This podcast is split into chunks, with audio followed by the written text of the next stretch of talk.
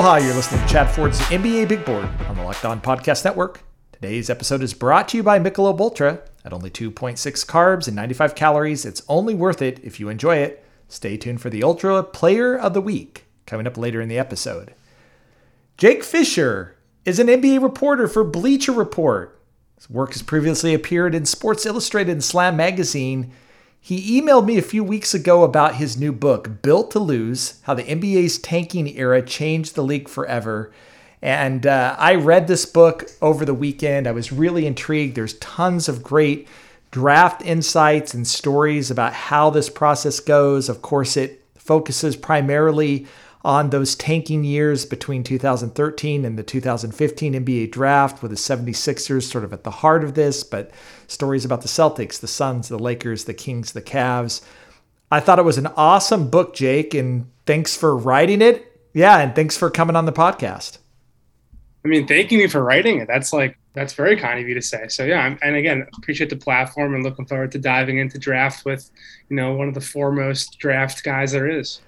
Well, one of the things that I, I love about it is all the behind the scenes stuff that that you do and the and the stories. Uh, you have 300 interviews with NBA personnel. I was really impressed with the ability that you got so many people to comment on what was happening and talk about this process. There's draft workout stuff. There's jostling for picks. Uh, it, it, it was really a fun read, and for someone like me who loves the the NBA draft, that this is you know this is what I I couldn't put the book down. I I actually read it nearly cover to cover uh, from from start to finish. And so I, I, thought you did a great job writing it. It's really interesting and and I, and I thought it's appropriate as we're getting closer to the draft here because there's so many insights in the book into how this actual draft process works, what it looks like, the thinking behind it, uh, and using history, the 2013, 14, and 15 draft as, as sort of a backdrop for this. And I, I want to start by talking about the draft lottery and tanking and teams playing to playing to lose or building to lose so that ultimately they, they can win uh, a championship. This has been controversial in the NBA. It's certainly Sam Hinkie didn't invent this. This has gone on for, for years. The NBA keeps adjusting the lottery system to try to deal with it. But talk to me a little bit about at the start about just how important of a tool is the NBA draft when it comes to building an NBA championship because I don't actually even think everybody agrees that it's necessarily the most important tool. Yeah, I, I think, you know, team building is contextual, right? And I, I, like you mentioned, what what I've come to learn in my eight years reporting around the NBA is that this this is a business and an ecosystem and a marketplace far more than it is a sport and a game, and because of that, you know, when you're building a team, you're building you know a, a, a, an organization and a workplace and coworkers that all have to you know have their own individual agendas as to where they want to live and work and who they want to play with and what kind of style they want to do all that type of stuff. So I think if you're not the Lakers, if you're not Brooklyn, or maybe we'll see New York this year and free agency finally get the stars that have gone to Miami and you know the bigger market teams. If you're not those guys, you know the most direct route for. I mean, we saw it this year in this 2021, you know, race for the lottery with OKC and Detroit and Houston and Orlando. The most direct route to getting all stars and bona fide all stars, bona fide franchise creating talents is in the top five of that draft. And I think the calculus really, you know, came to the forefront of, of, the NBA, you know, conversation when people like Sam Hinkie and Daryl Morey and Rob Hennigan and Ryan McDonough and Pete D'Alessandro came to power and really realized that like the, the sheer obvious odds are getting these guys in the top five. And the best way to be there is to be the worst team in the league. Because if you're the middling Sixers for a decade after AI takes you to the finals in 2001, you're just never going to get good enough again to get that talent to leapfrog those teams in the middle where you're at and really truly become a contender. What's what's interesting about about that theory that I think is sort of generally accepted is that your top five pick that you draft almost never leads you to an NBA championship, right? There's there's LeBron. Yeah and he has. Uh, DeAndre Ayton uh, may end up doing it this year for the for the Phoenix Suns, though he's certainly not the guy who's leading uh, the Suns to a championship. That's Chris Paul, uh, who you know ends up moving around the league. And so one of the things I think is really interesting about this is you're trying to find a superstar, but the chances of that superstar staying with the team long enough to get you to an actual championship is is is really sketchy uh, in the league, and especially for small market teams. And I think that's part of why I wanted to write this book, being that everyone, maybe maybe you will ask me this as well later down the road. Everyone wants to know if the process worked, right? And I, I think, you know, I, I, wanted to have the book be a bunch of different case studies of the same type of idea, where you have Sam Hinkie's, you know, abundantly brazen you know, we're just going to be bad year after year after year versus you have the Celtics who they start from this great starting point of, you know, trading contending type guys who've actually won the title, right? KG and Paul Pierce. And, you know, if you have teams starting at different starting points, they're obviously going to have different paths and different unforeseen variables pop up throughout their experiments. And it's really difficult it's not to, to it, it's so easy to tear a roster down and to get that guy but it's very difficult to build a true harmonious environment around that star like eh, the atlanta hawks are probably the best modern day example of how to do it they, they got trae young they got other complementary pieces around him in the next couple of drafts. And they signed a couple of veterans this summer and they got into the playoffs and they made it pretty far. Like, I, I think it very rarely goes that way, but that's the vision that all these executives sell their ownership. They sell them on this three year window. That's why Brett Brown, for example, was staunch about getting a fourth year on his first year contract uh, with Philly. But, you know, there's so many unforeseen variables and unexpected things and injuries and infighting and personality clashes that often get in the way of making that you know just direct path from the top five back into championship contention. One of the things i appreciated about your book was that you did show this not just through the lens of the 76ers but the celtics the suns even the lakers who sort of have a down a downturn there and and, and get some high picks you you show us the Sacramento Kings who keep doing the same thing every year. They're in perpetual perpetual tank mode. Uh, the Cavs are there for a little bit, you know, coming off LeBron. You show that there's sort of different approaches up this mountain, but but all of them are difficult for a couple of reasons, and I'll, I'll get into this more later in the podcast. Uh, but one is it's very difficult to do player evaluation for the draft and and we'll talk about that later, right? Like if you're gonna do it this way, you got to get your draft picks right, and and that's really hard to do, even when you have very extensive draft processes in place, as people like Sam Hinkie um, did. Two, you have to build a culture, and that that culture has to be a culture that can survive all of those those lean years, uh, and put into place something where players really seen feel seen and heard and valued and what have you and I think one of the things that kind of stood out for me with many of these franchises, though not all, they had very dysfunctional owners or very dysfunctional general managers in the sense of how they relate to human beings. And and one of the things that I think, and again, I'll, I'll, we'll get on this later. I'm previewing some of the podcasts later. Is one of the things that came out of this is a very human story about what happens when you treat human beings as numbers, as as you know commodities as opposed to actual human beings and and some of the downfall of some of these franchises by by approaching it this way. Um, did it did it surprise you at all? Because I, I think that I think that for the average fan out there that doesn't get close to ownership and doesn't really get close to sort of the inner workings of the front offices it's astounding reading your book how unprofessional at times things were, how dysfunctional uh, relationships were between owners and and uh, general managers, between coaches and general managers, between general managers and players. I mean, there's so much intrigue going on here. Everybody thinks that the thing is scouting, but maybe they really need you know, good conflict resolution and team building skills, and and almost none of these folks possess it. Yeah, I, I talk about this a lot in like just weekly conversations with people around the league that in a, in a business and a sport that's considered so much to be about relationships and connections, a lot of people are really bad at them. And I think it's because the NBA and I think professional sports at large, the team sports, it's this weird dichotomy where it's a team sport, right? But everyone inside of it is trying to move up and also trying to advance their own monetary agenda, right? Players are trying to put themselves in positions to make their next contract or to enhance their legacy. Executives and coaches are trying to do what they can to, you know, outlast their or their competition or just increase their staying power and, you know, contribute a, a narrative that their, their that their owner is going to believe in and keep paying them to do that job. So but they're all you know get further muddied when all this stuff gets leaked out publicly to try to swing those narratives right and like sacramento like you mentioned I mean, Vivek Ranadive right away hiring Pete D'Alessandro after hiring Michael Malone back in 2013, like automatically started the hot seat questions of, oh, will this executive want to keep the coach? And then, you know, as those rumors continue to swirl, like you flash forward to that next summer in 2014 when, when Mike Malone's coaching staff is out to lunch in Las Vegas they're walking out of some random restaurant on the strip, which everyone knows who's been to Vegas. Like there's hundreds of restaurants on the strip.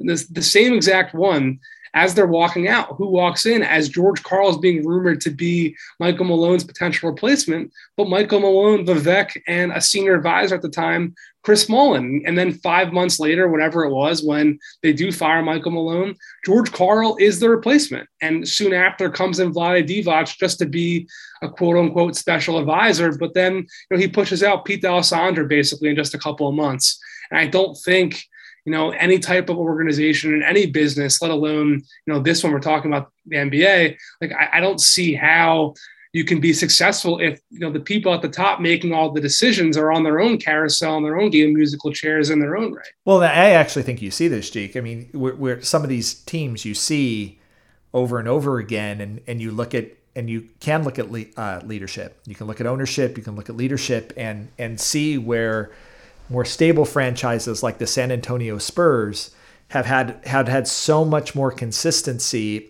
because they lead with culture. And we're seeing this in Oklahoma City, we're seeing this in Utah, and and by the way, many of those led by Spurs family tree around general managers, a completely different approach to the game. But even in Utah, it gets dysfunctional when a new owner comes in this year and and takes a, a very stable franchise and and throws it into chaos uh, this summer now. And and you know it's it's really really hard because you have big egos involved. Uh, like you said, you have millions and millions of dollars on the line. These owners that get involved in many cases, they don't do it just so that they can sit courtside. They they think they know basketball and they want to put their stamp on the team. And uh, you know the the coaches think that they they know basketball and want to put stamp on the team. The general managers think that they know it, and they're they're many times three different agendas happening at once. And then as you pointed out then the players have their own agendas as well. Uh, it's it's really really hard to get all this together. And the best teams that never end up sort of in these situations have figured out a calculus that i don't even think the sixers tried to solve. And i think that that's you know one of the really interesting things is they may have been actually trying to solve for the wrong problem and uh, you know, it's interesting that we often think we have the answers when it's the questions we have wrong. And in, in this particular case, uh, it oftentimes seemed like Sam Hinkie was asking the wrong questions, even though he had answers uh, for them. It wasn't sure that the, the questions were right. It's ironic to me, by the way, that the process in Philadelphia starts with the Sixers trading Jrue Holiday, who they don't believe is a building block um, to build a franchise around. And now he's the starting point guard on the Milwaukee Bucks, uh, playing playing in the finals. I mean, it, there's a certain irony that sort of comes full circle. One of the first things he did was evaluating Jrue Holiday, a young point guard that many people were high on the league, said, "I don't think you're a building piece for us. I'm going to go draft a guy who has a torn ACL." Uh, and a questionable background, and believe in, in Nerlens Noel, and believe that he will be, and and that's how the process starts. It does. And, and, I guess to play a little bit of devil's advocate, Sam also, I think, wanted to make that trade. Be, oh, well, first of all, before I even say that, I, I, would say I don't think he, he was alone in thinking that Jrue Holiday was maybe just a one time All Star point guard. He's still only been a one time All Star point guard. And, you know, I, I, think when he took over that roster, he looked at, you know, now it's fancy on Twitter. We can see all the time these graphics people put out ranking all the assets that a team has, players and future draft picks and whatnot. Philly was their their future picks were were out the door. They had gone to Orlando for some trade to move up and get Arnett Moultrie in, in the first round a couple of years prior. I think he viewed Jrue Holiday not only as not that guy, but also as an opportunity to get another first round pick in that 2014 class, which that's another big factor why this happened at this certain time period. It was, you know, the combination of Hinkie and Hennigan and Ryan McDonough and all these analytical guys coming to power. Also at the same exact time that LeBron joined Miami because they had Dwyane Wade and he brought Chris Bosh with him. And the Thunder had just tanked from 2007 to 2009 to get KD Russ and Harden. And that 2014 draft with Wiggins and Jabari and, and, and Joel Embiid was considered to be the best class since 2003. So I think I think Sam was betting on that extra lottery ticket in 2014. Maybe like, oh, maybe we'll get LeBron and Wade 2.0. I mean, you'll take that over Jrue Holiday, right? Absolutely. Uh, though the results are that he really drafted only one person, Joel Embiid, that was better than Jrue Holiday, uh, you know, out of this process. And so this is the fickleness of the draft and you know this also this this belief that what lays out there in the future is better than what you have in the present. It's the grass is greener approach which can be accurate. And you saw Oklahoma City for example draft you know a, a series of three MVPs in a row um, but then have problems holding on to them because uh, you know of the market that they played. But you know you can get this right but it's just like I can go to Vegas and I can I can I can hit it big. And and maybe I have a a formula that I'm going to put put in place that's going to help me do it. But these casinos have figured out a lot of stuff, uh, oftentimes more than the person who thinks they've got the casinos figured out. Sure, and I think that is part of the brilliance to what Sam's strategy was. You know, I don't think he did anything super um, out of left field that you know couldn't have been done anywhere else. But doing it and really investing in, in the longest view in the room and, and collecting as many darts to throw at that dartboard, it allowed for the margin for error. It allowed for the opportunity to miss on Nerlens and miss on MCW and miss on Jahlil Okafor. Because if you do get Joel Embiid, you know, you're still there. You're still the number one seed in the East, even if Ben Simmons is, is you know now on the trade block. And you've also let go of Jerami Grant and you know other contributing players. Like if you get that one guy if you only go one for seven but that one is the pretty damn good one it still kind of works out in the long run all right, he's Jake Fisher. His new book is Built to Lose How the NBA Tanking Era Changed the League Forever. When we come back, we're going to talk about draft process. We, we get a deep dive in this book into the actual process of the draft, and I want to pick Jake's brain um, a bit about this. You're listening to Chad Ford's NBA Big Board, the Locked On Podcast Network. This is a brand new segment brought to you by our partners at Michelob Ultra. It was a tough choice for me to pick this week's Ultra moment, but it has to be Giannis Antetokounmpo Two weeks ago, Antetokounmpo's injured his knee in what looked like a potential season-ending injury. Sunday night, he led the Bucks to a win over the Suns in Game 3 of the NBA Finals. Needed only 38 minutes to throw together his second consecutive 40-point double-double. Wow, Giannis Antetokounmpo, a guy that went 15th in the draft, and a lot of people really questioned uh, what he was going to be. He's been awesome. Go check out tons of other exciting Ultra moments with hashtags Ultra Moment Michelob Ultra, it's only worth it if you enjoy it. Only 2.6 carbs and 95 calories. Joy creates success. Enjoyment isn't the end game, it's the whole game. Don't let the stress of daily life weigh on your body, whether you're an elite athlete or someone like me just trying to make it through the day tension free. Theragun can help. Theragun is the hand, handheld percussive therapy device that releases your deepest muscle tension using a scientifically calibrated combo of depth, speed, and power, and it's as quiet as an electric toothbrush. The Gen 4 Theragun doesn't just feel good, it gets to the source of the pain by releasing tension using Theragun's signature percussive therapy, which gives 60% deeper than a vibration alone. Whether you want to treat your muscle tension from working out, an injury, or just the stresses of everyday life, there's no substitute for the Theragun Generation 4. Try Theragun for 30 days starting at only $199. Go to theragun.com. Go to theragun.com slash locked on right now and get your Gen 4 Theragun today. That's theragun.com slash locked on theragun.com slash locked on.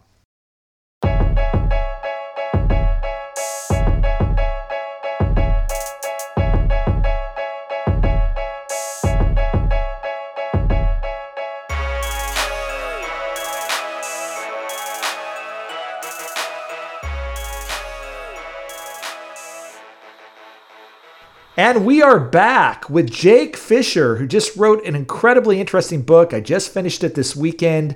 It's called Built to Lose How the NBA's Tanking Era Changed the League Forever. We're talking about the Philadelphia 76ers, draft, tanking, all this different stuff. And I want to talk about draft in this section. One of the quotes from the book, and, and you alluded to it, was that Hinkie said that the draft is really hard and that everybody's going to make mistakes. So you just want to have as many darts to throw at the dartboard as possible, right? And and one of the things I actually like about that quote is a recognition for a guy that's put a ton of energy into trying to figure out the draft analytically, databases, all sorts of formulas. Look, the draft is sort of a crapshoot. It, just is. Even the analytics guys that have tried to work on these formulas sort of recognize this is a really, really hard thing. And so his strategy is let's collect as many prospects as we can. And like you said, maybe hope that like one in seven of these prospects really hit because if you get a superstar, you're hoping for more. Yeah, yeah, yeah. You're hoping for more, and and pro- probably part of the downfall of maybe if you want to say the process didn't work is that they probably maybe needed to go like two or three for seven instead of uh, you know one for seven. Here's who they drafted: Nerlens Noel. Michael, Michael Carter Williams, Joel Embiid, Dario Saric, KJ McDaniels, Jerami Grant, Jahlil Okafor, all in that sort of uh, range right now.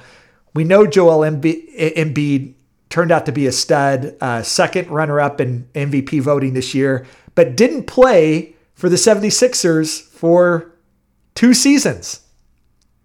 Uh, which is which is really crazy. So there's a huge, huge risk there. It's the only reason he was still on the board at three. Only reason. What did you learn? I know you talked to a lot of front office people. What did you learn about the draft process and how to correctly evaluate draft talent? The first thing that I think is fascinating is that the lottery really is something that these guys are all shaking in their boots about because, I mean, look at this year, right? OKC, they fell to six, and there's this great strategy, no matter how good their process is, you know, they're only going to get this is kind of like a six player draft, I think. Now, everyone was calling it a five player draft before. You know, they're going to get the sixth guy, and for all that work for that, right? But even if you get the number one pick, you know, the, the immediate thought, first of all, as we talked about a little bit in, in the first segment, is is the guy we take here, is he going to want to stay here long term? That's a thought process that every single franchise really has to consider. I mean, Zion Williamson back in 2019, there's talk about Cade Cunningham this year. I mean, going back to Joel Embiid that we talked about, there was rumors he didn't want to play anywhere outside of Los Angeles because he was living at his agent Arn Tellem's house, rehabbing from that foot injury. I've got a detail in the book, not at the top of the draft, but in, in 2015, the next year, Devin Booker only went to Phoenix because he refused to work out for Utah, who was selecting one pick ahead of the Suns. And that was a big fear that the Jazz had and, and, a reason why they passed on him. They did not want to take a player who they thought would be walking out the door in a couple years. So after that, you know, you go back to Ben Simmons as well. Like he wasn't the pick after they pushed out Sam Hinkie and Bryan Colangelo took over. He was not definitely going to go number one until Philly was able to work with his representatives and get him in that arena and get him in their practice facility and really like get make, make sure that him and the and the agent and the whole you know representation team were all on board. And I think that is something that fans don't really understand goes on, not just from the top of the draft, but all the way down to the 60th pick. As the second round comes on, like again, everyone probably knows about prospect workouts and you know agents are kind of trying to get their players in front of as many different decision makers as possible and putting them in groups that they think they you know can have their client really shine against a certain level of, of competition. But you know a lot of the picks even from 35 on from 35 to 60, usually there's a, there's a caveat at play where that player is only being selected because they've agreed to some type of non-guaranteed contract or to go get uh, drafted and stashed overseas. There's a lot of back channel conversations that go into a lot of a lot of these selections that I don't think fans really understand is is, is you know, kind of driving, I'd say half the selections in the draft every year. Yeah, it's really fascinating to have a bunch of great stories, whether um, that was Robert Covington uh, refusing to agree to a deal with Philly, even though Philly really liked him because of the deal Sam Hinkie was to uh, guys like Nick Stauskas, who his agent really didn't want him to play in Sacramento because he saw it as a dysfunctional franchise. Uh, but at the end of the day, there was a pull there too because you're not sure where Nick Stauskas is going to go, but he has a chance to go to this sort of guaranteed spot. Really interesting that Mark Bartelstein, Nick Stauskas' agent, at the end relents and lets them work out Stauskas after saying that he wasn't. We were talking a lot about this in the draft. There's no way I'm going to let him work out for the Kings. He does. He gets drafted, and then every fear that he has about what's going to happen to him on the Kings absolutely happens to Nick Stauskas. Yeah, yeah. I mean, there's there's situations like that across the board. I mean, Atlanta in 2013. If you want to talk about you know talents in these finals, Danny Ferry and the Hawks, they were dead set on drafting Giannis, and they had the 17th and 18th picks, and they thought, you know what? Why wouldn't why wouldn't any team picking 13 through 15 take our two picks just to move back a couple slots? But they couldn't find a trade partner. They, they, they, almost had one in Dallas at 13 that year, but the Mavericks, remember, this was back when they were still trying to splurge in free agency every summer and they were trying to keep salary space available. They didn't want to take the Hawks two guaranteed contracts on their books for the next four years and muddy their salary for 13 and 14 and other free agencies to come. They actually traded that pick instead to Dallas or to, to Boston, which ended up being Kelly Olynyk. And, you know, two spots later, the Bucks swoop in and take Giannis, even though the only team Giannis had visited was Atlanta. And Danny Ferry put him up in his house and had dinner with him at his kitchen table with his kids, you know, sitting with Giannis and Thanasis. All that clandestine secret work. It was for nothing because the team ahead of them just swept them out, out from under them anyway. And the Bucks never even worked out Giannis in the first place. You know, and, and one of the ironies of this is, you know, John Hammond gets this great credit for drafting Giannis, but I talked to John Hammond on draft night and uh, I was surprised. And yes, they liked Giannis, but they had no idea what they were getting with Giannis. Uh, they, they were not as high on him as Atlanta was, who really did believe that Giannis was going to be a superstar in the league. They, they sort of lucked into Giannis with there wasn't just really anybody else on the board that we liked that much. He's going to be interesting. The Bucks at the time were trying to be a playoff team. And so, you know, the source of one of my most infamous tweets calling him a, a D League player was in part because that's what John Hammond told me that night is is we're going to put him in the D League and let him play for a couple of years and why we try to run out this this franchise and then you know we'll see what we have. And and that's the team that the Hawks lost him to um, right? Is is not some team that had figured this all out with Giannis but a team that just was like ah we'll put him in the D League and, and, and see what happens. But you know obviously Giannis becomes this this this great star. And you know i'm curious as you are looking through this process you know analytics are playing a role as well. Uh, you're, you're, you're seeing right now the sort of rise of moneyball and sort of thinking about what this looks like at the nba level. You have lots of conflicts between traditional scouting. You have by the way the mavs front office who was probably donnie nelson and tony ronzone the other team that was deeply into Giannis begging Mark Cuban just to take him, but Mark Cuban was like, "Why am I going to draft this guy that's not going to help me win, uh, you know, basketball games?" You've got owners that are thinking about all of these sort of issues. The draft is messy. And, you know, we put together these big boards and mock drafts, but the messiness behind everything that's actually happening is, is, is crazy. And one of the things I thought you you explained the process that Philadelphia had before and then sort of after Hinkie. And I thought this was really interesting because I think it sort of reflects processes where teams put together a board. Maybe you could just kind of walk us through what that process looked like before and then what, what Hinkie did to sort of change it. For sure. I think across the league, um, the general traditional basketball PhD, we played in the league, we know who better than anybody approach is you get all your scouts in a room and in you know, and pre-COVID, you know, regular calendar years, let's say, you know, right right before the, the tournament in March, you get your scouts together and you make your, you know, one through 100, one through 200, whatever it is, and you do that, you know, every six weeks or so up until the draft after you've seen the tournament and the combine and you have the lottery standings and you get your guys in workouts and you're, you're collectively tinkering and, and using your your group conversations to you know pitch pros and cons against guys and make your arguments and move guys you know up and down the board and and hopefully by draft night you've got your order and just when you're up on the clock you just pick your top guy available that's how a lot of teams i think did it really up until 2010 like up until this advent of you know really juicing your strategy with advanced analytics and projection models and all that type of stuff so when sam comes into play in 2013. He got hired, I think it was only a couple, like the week before the combine. A lot of Sixers staffers met him for the first time in the interview interview room in Chicago, like 15 minutes before the first prospect walked through that door, and they're about to interview him for the job, basically. So that just goes to show the the, the tone already heading into that pre-draft process of you know, kind of being in the dark and not really having a simpatico full understanding. How are we going to do this?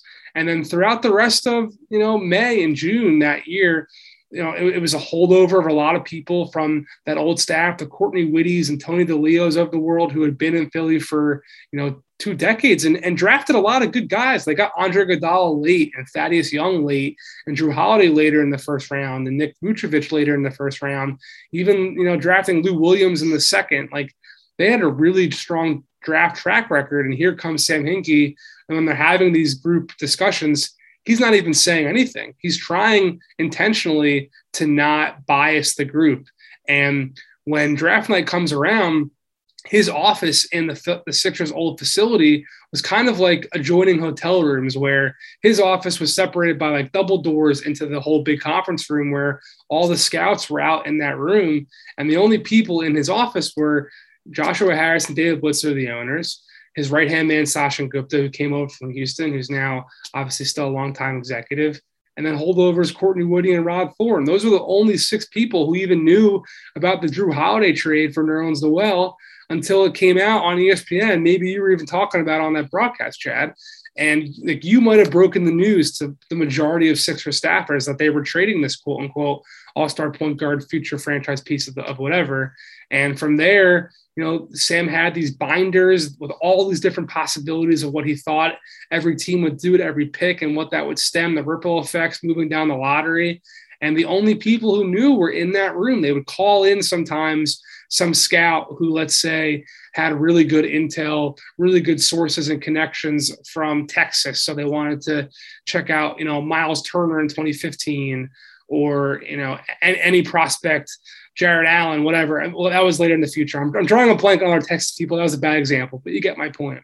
They bring them in and get their intel, and then they dismiss them back, you know, to the classroom from going into the principal's office, if you will. And a lot of staffers weren't happy with that type of in, inclusive, separative type of environment that they established. Yeah, really fascinating stuff. And if you're a draftnik and you really want to get inside these front offices and what's happening, Jake does a really great job of, of telling those stories in multiple front offices in the draft. It was one of my favorite favorite parts of the book. You know, we go back and look, you know, Sam has this process. He's a relentless worker.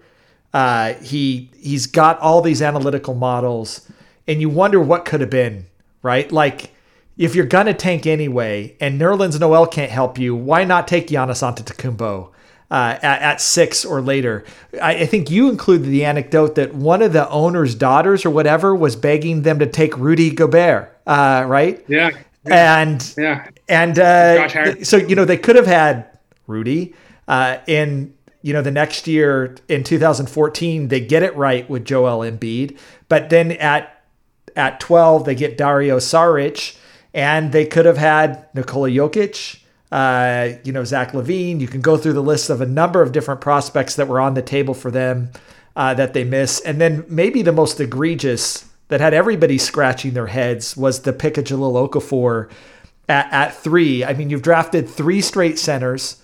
There was no way these guys are going to play together. And I think this is, this to me was the epitome of when you think about things just as assets instead of as human beings, as a system, as a culture, and just think about, you know, I had at least one person in Philadelphia describe this pick to me as Sam thought that Okafor had the most trade value.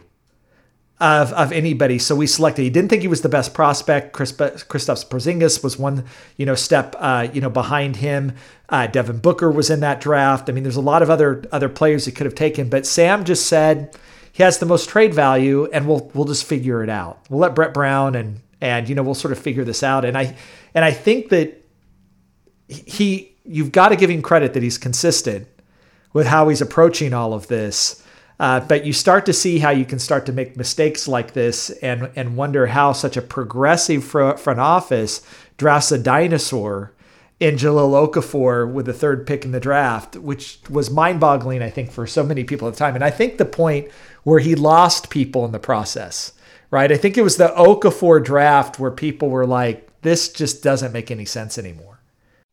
Yeah, and, and, remember, you know, the strategy is always we're going to be in the playoffs three years after our first year tanking, right? So that that 15, 16 season was supposed to be the first year that they, you know, made their way back. But remember, Joel Embiid broke his foot two weeks ahead of the draft. And that really changed everything uh, uh, for a second time. He was out in LA rehabbing. I remember before he went back to LA at the end of the regular season, that 14 15 year, you know, Sixers staffers were teaching him drills and he was learning things in like an hour that it took a lot of other guys like three days to learn.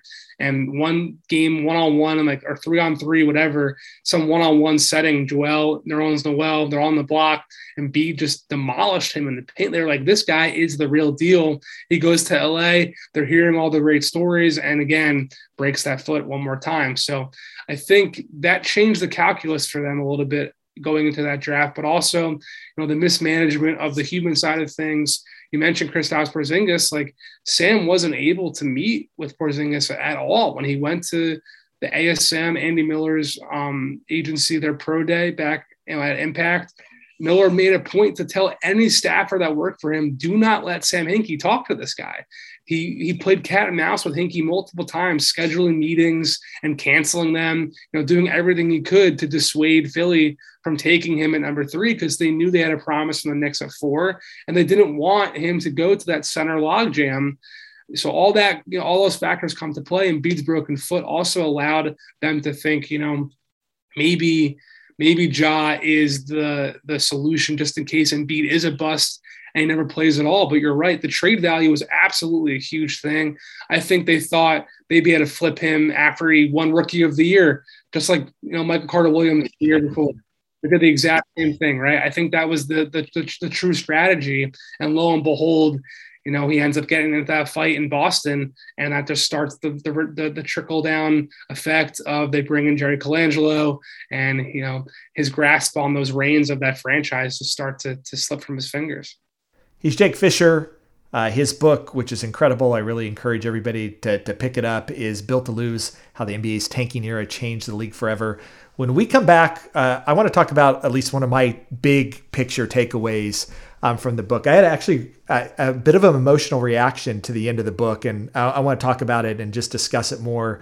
You're listening to Chad Ford's NBA Big Board on the Locked On Podcast Network. This episode is brought to you by Rock Auto. With the ever increasing numbers of makes and models, it's now impossible for your local chain auto parts stores to stock all the parts you need. Why endure often pointless or seemingly intimidating questions and wait while the person behind the counter orders the parts on their computer, choosing the only brand their warehouses happen to carry? You have computers with access to rockauto.com at home and in your pocket. Save time and money when using Rock Auto. Why choose to spend 30, 50, even 100% more for the same parts from a chain store or a car dealership? They have everything you could need brake parts, tail lamps, motor oil, and even new carpet. Go to rockauto.com right now and see all the parts available for your car or truck. Right locked on in their How Did You Hear About Us box so they know we sent you.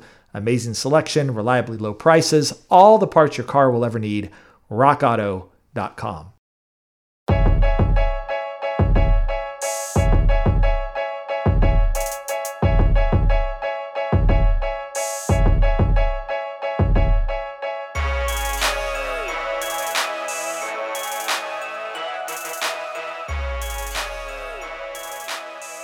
And we are back talking to Jake Fisher, who wrote an incredible new book, Built to Lose How the NBA's Tanking Era Changed the League Forever. I finished the entire book over the weekend, couldn't put it down.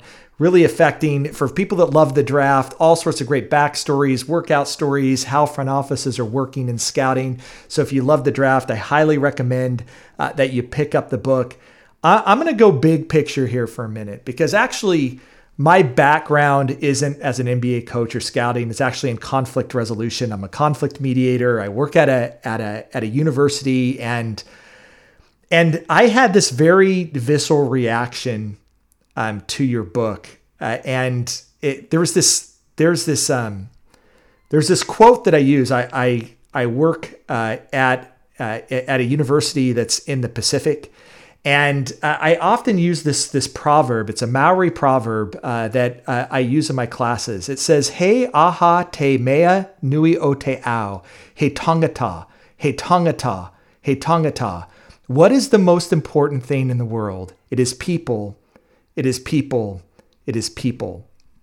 And when you hear this story and the way that it plays out, there was this reaction, and maybe it's because I've spent a lot of time among these prospects and I spend a lot of time among young draft prospects of the almost dehumanizing nature of the way that this was approached in Philadelphia and other places. Uh, the trades, uh, forcing players on bad teams to, players coming up and asking, look, are we tanking? Are we intentionally losing? Not wanting to do that. Terrible communication. People finding out that they made a team or got off a team, sometimes on the internet or what have you. No culture. Uh, at all in the team, demanding unfair contracts from players that would benefit uh, benefit the teams much more than the players. There was so much of this going on. The reason, one of the reasons Porzingis isn't going to Philadelphia for a workout isn't just because he might have a problem with the Knicks. It's that Andy Miller hated uh, Sam Hinkie, as did many of the agents that were working at the time in the NBA. Uh, other general managers uh, didn't like them and didn't want to deal with uh, them anymore. And and this this thing that I think is is lost in in the NBA that we can look at athletes as commodities, uh, but when you do so, uh, trouble is coming because they're people. And and when you see and treat people this way, bad things come. And and you see this over and over again happening not just in Philadelphia, you see it happening in in Sacramento, you see it happening in in these other ways. And and one of my big takeaways if I was an owner or a general manager sort of reading this book is that we don't need to invest more time and money in analytic models because they're not going to be able to, to totally figure out the draft. Um, we need to spend more time thinking about how we build a culture, how we work on our relationships, personal relationships with people, understanding people, uh, and developing human beings, whether that's players, coaches, front office staff, or whatever. That was my big takeaway from the book was that what got lost in this whole process were the actual human beings that were involved.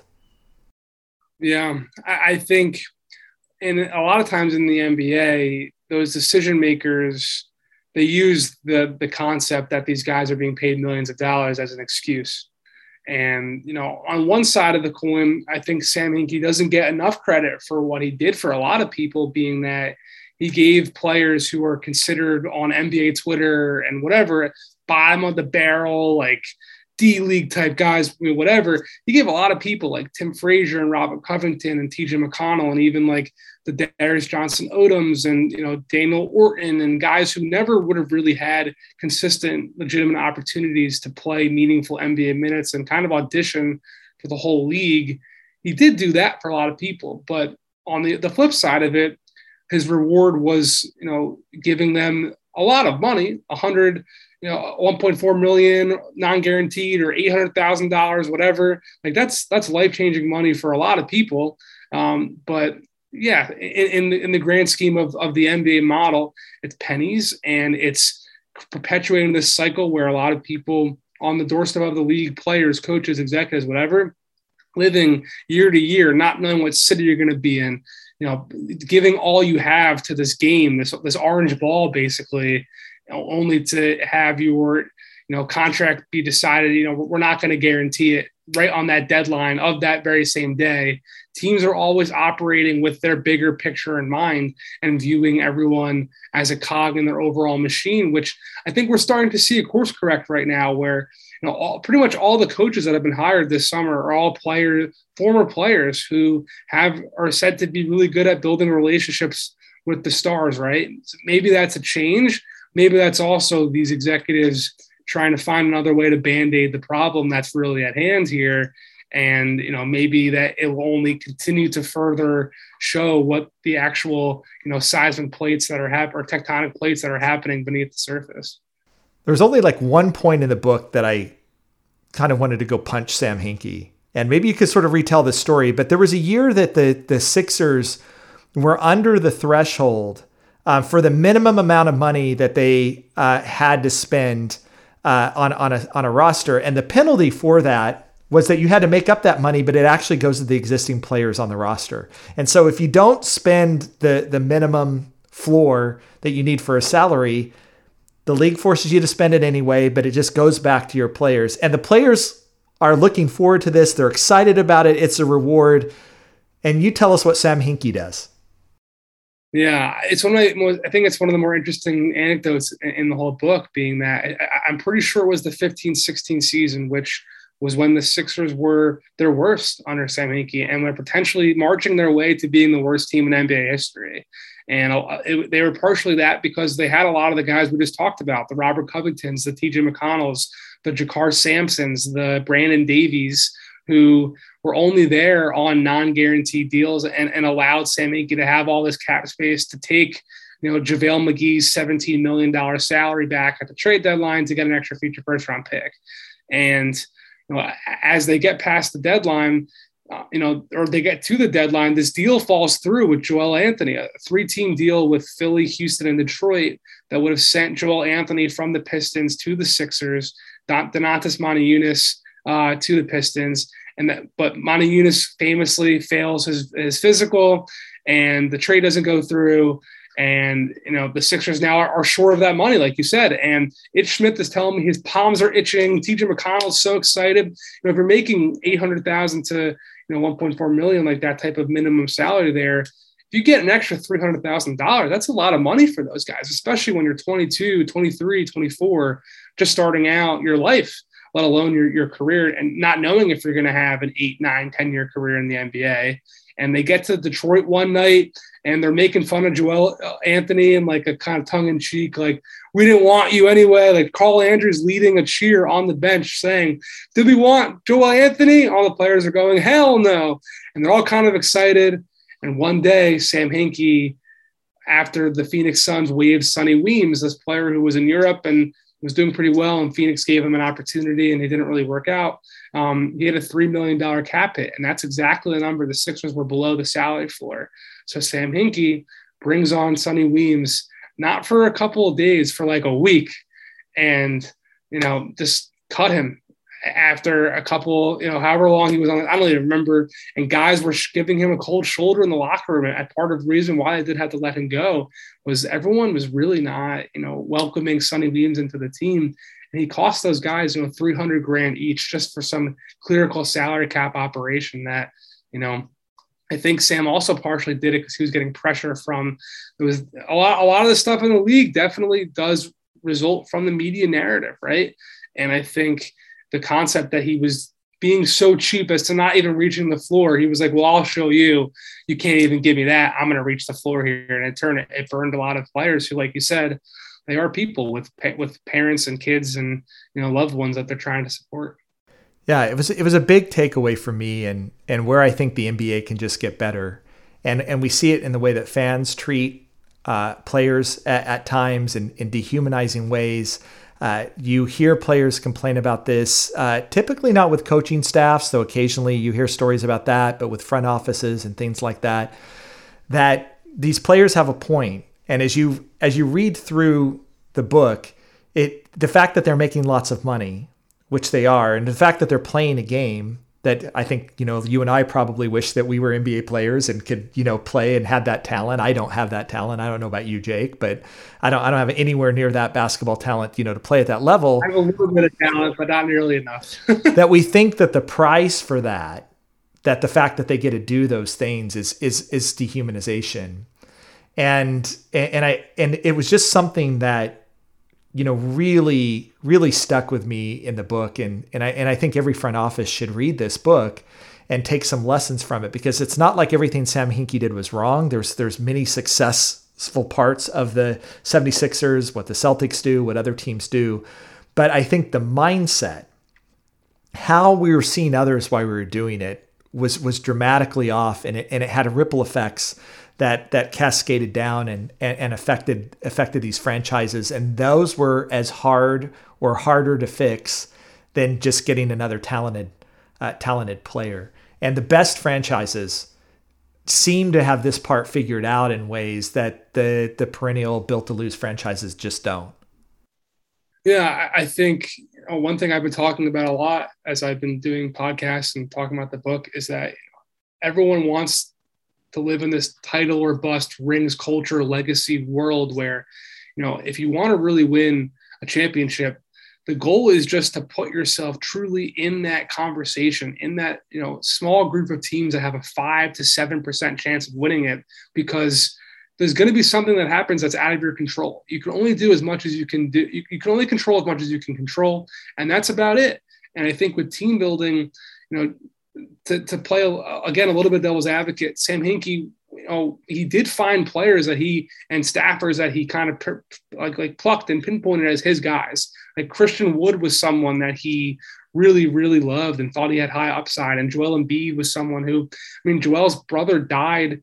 You know, very tragically, a, a truck rolled into his schoolyard, and Sam Hinkie's at his hotel room in Philly that night, like crying with him and um, he, he, to this day he has people come to his backyard and drink wine and look at the stars in the Bay Area with him and his wife. But the people that he did view as data points and as building blocks, they were that. And you know, it's also not just him. I think I, I see it more and more as I'm I report mostly like rumors stuff now at Bleacher Report, and it, it is kind of you know troubling to see how um, I don't know if we can curse on this. So I'll just say poop flows downhill.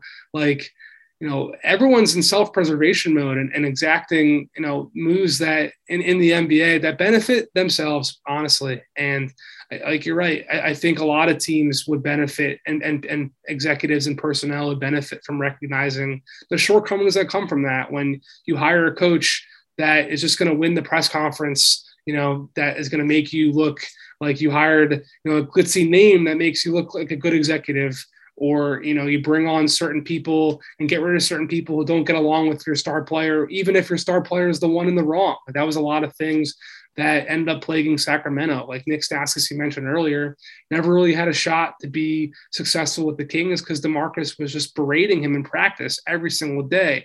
If, if you're supposed to be the shooter is helping me and you have, you know, a couple misses, like he didn't give him a chance to, to, to go through those rookie struggles. He just bullied him and hit him with extra hard screens and gave him a little shoulder and scrimmages and stuff like that. So it's not just Sam Hinkie. It's, it's, it's something that I think a lot of people need to work on and improve on in, in this business and in this league. He's Jake Fisher, NBA reporter for Bleacher Report. His book, Built to Lose How the NBA's Tanking Era Changed the League Forever. It's a must read if you care about the draft or the league at all. I, I really uh, love the book and I'm gonna I'm gonna make an offer to my listeners right now. Retweet this podcast, and and one of you that retweets this podcast, I'm gonna buy you a copy of the book and send it to you on Amazon. Uh, and so uh, it's it's just a really great, great, great look, great writing, great reporting. Uh, we'll be following you, Jake, uh, at Bleacher Report, and and and the work that you've done. Really appreciate your time today on the podcast. Sure, man. I appreciate your time. I appreciate all the kind words and the feedback, and thank you for keeping spreading the word. Just a reminder to our listeners next week, the Ultimate Mock Draft 2021, presented by Locked On and Audacy, featuring analysis from the GOAT of NBA mock drafts. Hey, they're referring to me. I'm reading copy here. So they're featuring analysis from me, uh, as well as Audacy NBA experts Brian Scalabrine and former general manager Ryan McDonough, who is featured prominently in this book. Our Locked On NBA local experts will make selections and trades for your favorite basketball teams throughout the week long special event. Search the Ultimate Mock Draft 2021 on the new Audacy app or wherever you get your podcast. Audacy is your audio home for all the sports, podcast, music, and news that matter to you. That's Audacy, A U D A C Y. You've been listening to Chad Ford's NBA Big Board on the Locked On Podcast Network. Aloha.